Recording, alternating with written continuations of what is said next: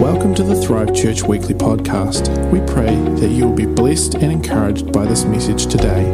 Thanks for tuning in. Hey, thank you for those beautiful prayers and um, yeah, just wishing us well as we go into two months of, of rest. Um, I've just been saying it's just, uh, I guess, just releasing responsibility from our soul for a couple of months is, is what it's all about and uh, we are we are looking forward for, to it. But at the same time, we're really going to miss you guys. I said to Deb last night, it might feel like that we're stepping into a bit of an echo chamber uh, for a wee bit, and um, because we are we are so invested in the in the moving of what God's doing here, the life of the Spirit in this church, and also you know what He's doing in you guys. And, and we love you guys so much, and um, we just we wouldn't want to be anywhere else in the world than here in Rangiora, um, serving uh, the house of God and and um, and Jesus here. So uh, I did have a video. If you want to see that, you have to stay for the uh, second service, just because um, it, it's really awesome. But um, I'll just cut to the chase because we really uh, just don't have that much time left actually in the service today. So I'm just going to, we're going to go straight to the, to the word. Uh, John 4, John chapter 4, if you have your Bibles, or else it will appear like magically behind me on a big screen. Um, and so the, the framing of this is Jesus is uh, talking to the woman at the well, just to give you a, a heads up of where we're going with this. And it says this in verse, in verse 4 Now, he, that's Jesus, had to go through Samaria. Jacob's well was there, and Jesus, tired as he was from the journey, sat down by the well, and it was about noon. And when a Samaritan woman came to draw water, Jesus said to her, Will you give me a drink? And the Samaritan woman said to him, You're a Jew, and I'm a Samaritan. Like, hello? You don't offer me beverages. And, uh, how can you ask me for a drink? Now, not only did, did, did, Jews not really hang out with Samaritans, like Jews actually avoided going through Samaria. So Jesus was actually going into a place where everyone's going like, Jesus, what are you going into Samaria for? These Samaritans were actually half Jewish and half Gentile. And so they were kind of that no touchy, no go, don't do that if you're a Jew. These, thas people aren't as, as pure as us. And so we're going to avoid them. They had their own, they actually had their own uh, ministry and, and, and honored God. And, and they were, they, but they were, they were a separate from the Jewish scene. And, and, and, and but Jesus turned up in Samaria, right, uh, to change the narrative. He, he, he, turned out to change their narrative. He's like, hey, that's been your story. You've been excluded from all the, all the things that God you know, wants to do in the Jews. But actually, Jesus walked in to change their narrative and, and to show them that unconditional love can't be restrained by cultural paradigms or history or anything like that. Jesus is like, no, I'm here to represent the Father's love. And, and, and I just, I was just thinking, um, this week over just how, how so much I appreciate God coming into my life, Jesus coming into my life and changing my worldviews. You know, the way I viewed myself and, and even, even to the, like, you know, you can come to faith in Christ and you have all this hope and life comes around you and you have a family um, of believers and, and, and, that's amazing. And you, you, you're brought into the kingdom of the Son whom He loves and we love that and that's awesome. But He's in the nitty gritties of our transformation. And he cared that I used to struggle with depression and despondency, and, and, and, and that was kind of like, a, you know, the familiar spirit, I guess, of my life was meh. Like, you know, just meh. That feeling of like that blanket of whatever, you know, hopelessness, I guess. And, and I, as I engaged with Jesus, He brought transformation into a region and into a place in my heart that I'd never been able to get um, sustained victory in. And that's what Jesus does when he comes into regions of our lives and places, you know, in, in the world. And he wants to bring transformation that he can only do. And so I'm just, I'm just so grateful. I hope you, I hope you have that, that same story in your life. The story of Christ transform, transforming power. And, and so Jesus is with this woman this day, and, and, he, and he answered her. Everyone who drinks this water will be thirsty. And he's like, I guess he's pointing down the well. And he's like, well, that's only temporary. But whoever drinks the water I give them will never thirst. Indeed, the water that I give them will, uh, will become in them. Everyone say, become in them. A spring of water welling up to eternal life. That's awesome.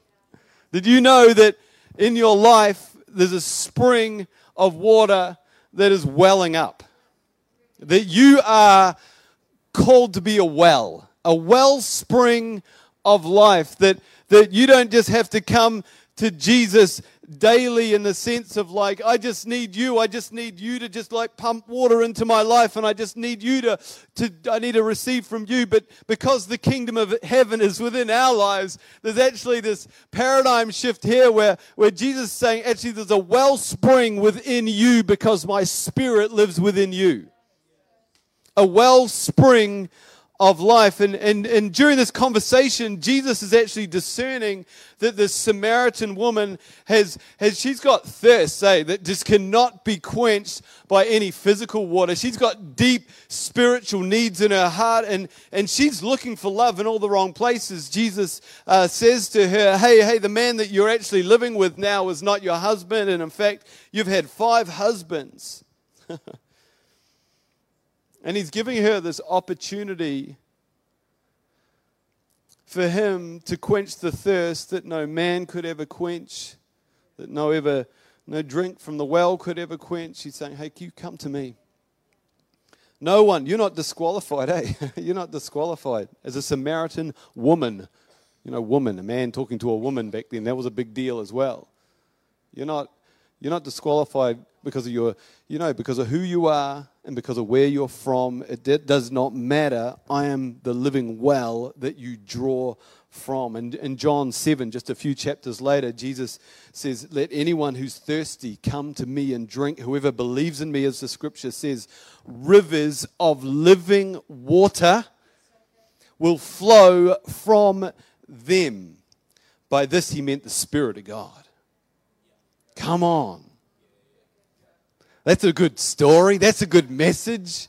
That's a good message for our lives to have to not be a dry bed, a dry river bed, but actually to be a spring of living water because the Spirit of God has been flowing from our lives. You know, for 35 odd years, I think, this church, Thrive Church, has been inviting, uh, you know, our community, our young people, anyone from anywhere in this region to come and drink from the wellspring of life. Come on.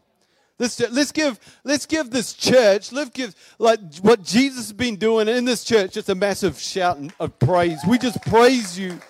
We just praise you for what you've done over 35 years. We praise you for every salvation, for every healing, for every thirsty soul that was quenched because of your love, Jesus. We give you praise. I want to remind that Jesus today is your living well. Turn to your neighbor and just say that Jesus is your living well. No matter where you're from, no matter what you've done, Jesus is your living well. Um, we've got this image up here.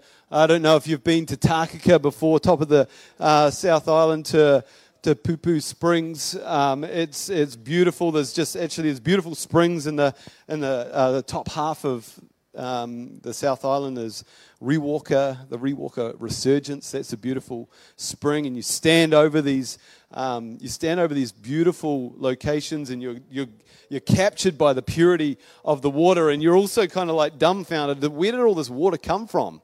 Like it's coming out of the ground. It's just bubbling up. These, these springs, actually, Pupu Springs here are the, um, the, the largest cold water springs in the southern hemisphere. And they contain some of the um, clearest water that's ever been measured as well. And, you know, I guess uh, when you're thinking of a spring or a river, it's actually defined as a, as a river or a spring because it has an unending source. It has a supply that just never runs out. Pupu Springs is just never stops bubbling up, and it's, it's expressing that it is connected to an unending source. An unending supply releases a continual flow, an eternal flow. What does it say? Bubbling up into eternal life. You know, there's a, there's a song, I think, there's a song, isn't there? There's an old song. There's a river of life. I got a river of life flowing out from me. Makes the lame to walk and the blind to see. Open prison's doors and sets the captives free. There's a river of life flowing out from me. And all the young people said, they don't know it. Spring up a well. Spring up a well within my soul. Spring up a well and make me whole. Spring up a well and give to me that life abundantly. Come on, this is the wellspring of life. I love this from Isaiah 12, verse 3. With joy, everyone say, with joy, you will draw water from the wells of salvation. Come on, when you come to the well of salvation, you find joy. And the more that you draw, the more joy you experience. The more of the kingdom is manifested in our lives. Is there anyone here who's a bit dry today that needs to come again to the wells of salvation and draw some joy for your soul? This is on offer. This is on offer. This is like you can roll up to the bar today. you can roll up, and Jesus wants you to draw from the wells of salvation. He wants you to take a beverage of joy. So I just, I, re, I remind you, I release to you joy. I release that. Like, let's agree with that. If you're just sitting here in a, a place of meh or partial joy, we just receive joy. We just thank you for joy. You know, we've, we've had this dream. I think everyone who's led this church from, from the very beginning was that Thrive Church would be a place and it would be a wellspring for our community. That this place would be a wellspring of healing and wholeness. That it would become a river of life giving people that stream out into our community with the, the love and flow of Jesus Christ the life expression. I think Lynn actually, when Lynn and Peter were leading the church, uh, their purpose statement was life to the full with Jesus and overflowing to others. Come on. I want to just, I gotta, uh, I gotta do this. This is expansion offering Sunday, people. I just want to speak briefly to this. You know, when Noah built an ark, he never, you know, this is a guy I don't think he had ever physically built anything that big before. You know, I, I don't think he, he was into construction, but maybe he had built his own home, or I don't know if he was into boat building, but he had never built anything on that scale. But God said, build an ark. Build an ark, and if, and if you remember, um, this ark became the environment that his family and really, in essence, the entire of humanity was saved through. Um, it took him uh, somewhere between, you know, some say 50 years, some say 120 years, some say 100 years to actually build the, build the ark. It was a long time of building. But he definitely carried this word from God for about 100 years to do it. So he had all this time of practical preparation before God sent the supernatural rain. The supernatural moment of the door being closed, all the animals being led uh, to, to the ark. It's a massive thing to get your head round. It's like, man, only God could do that. It's crazy. And, and I just, to speak to this um, offering today, um, I, I believe a part of this is actually building something that we've never built before. We were thinking about the missional reach that we're looking to have as a church, or even the size of this building. You know, we want to knock down walls we've never knocked down before. I mean, we are here for revival. We are here to inhabit the presence of God. We're here to make room and do something to prepare our church like Moses prepared the ark for a supernatural move of God. Sorry, was it Moses or Noah? One of them. We'll call them noses. so, no, let's move on. No. we're believing as we sow practically into this expansion offering that we're preparing the ground for something supernatural, for a great harvest. It says this in 2 Corinthians 9, verse 10. Now, who supplies seed to the sower and bread for food will also supply and increase your store of seed and will enlarge the harvest of your righteousness. First up from this, I want to say, don't give your bread. Don't, and the bread, when you look at this, who supplies seed to the sower and bread for food, um, don't give what you need to survive. You know, there's a difference between God giving us bread and seed here. I want to encourage you to give with wisdom. Um, you know, don't give the provision for your own family. Um, and so the context of bread is food on your table for you and your family. In this expansion offering as well, I also want to acknowledge the generosity that you show continually as a church when we talk about giving. Um, so, there's so, such faithfulness and tithes um, in, in, this church, and we really want to honour that. Um, we want to also acknowledge the incredible generosity that we um, all, as we all lent in together for World, with World Vision earlier this year, and gave to the families of Nilfamari. Many of you have already signed up to give regularly and abundantly and above and beyond, and, and so I want to honour that as well. Um, but I also want to say if you know that you've got seed in your hand, in your bank account for this church and for this community, I want to encourage you to sow it and enlarge the harvest of your righteousness. I, don't, I, I just want you to do that with Jesus and the Holy Spirit. I want you to just do and talk with your wife if you're married, your husband if you're married, about what you're believing God is leading you to do. Um, just to clarify as well what this is all about, um, on the big screen we have our, uh, this is our targets for our expansion offering. Obviously, our missional goal, that's going to precede our, um, the physical expansion for this building. Um, we look god can do miracles 450 well um, total will be around $500000 god can do that it's actually just not a big amount of money to god we also know that it's like, I mean, I can't just find $500,000 right now in my back pocket. So, this, whether this is a moment now for us to engage in or whether this is a process over a few years, this is what we're believing to do. Um, we want to encourage you as well. Just, you know, you might be thinking of a lump sum that you're going to give. I also want to encourage you. It could look like $5 a week. It could look like $10 a week. It could look like $15 a week for the next year. Um, you know, if we had 50 people giving $10 per week, that's 26 grand for the year. That's really significant. That's really, that's really amazing. And so you th- think, man, I can't do a large amount. Well, maybe you can do $5 if you're a student, or maybe you could do $10. Maybe you could do a $250 a week. I don't know.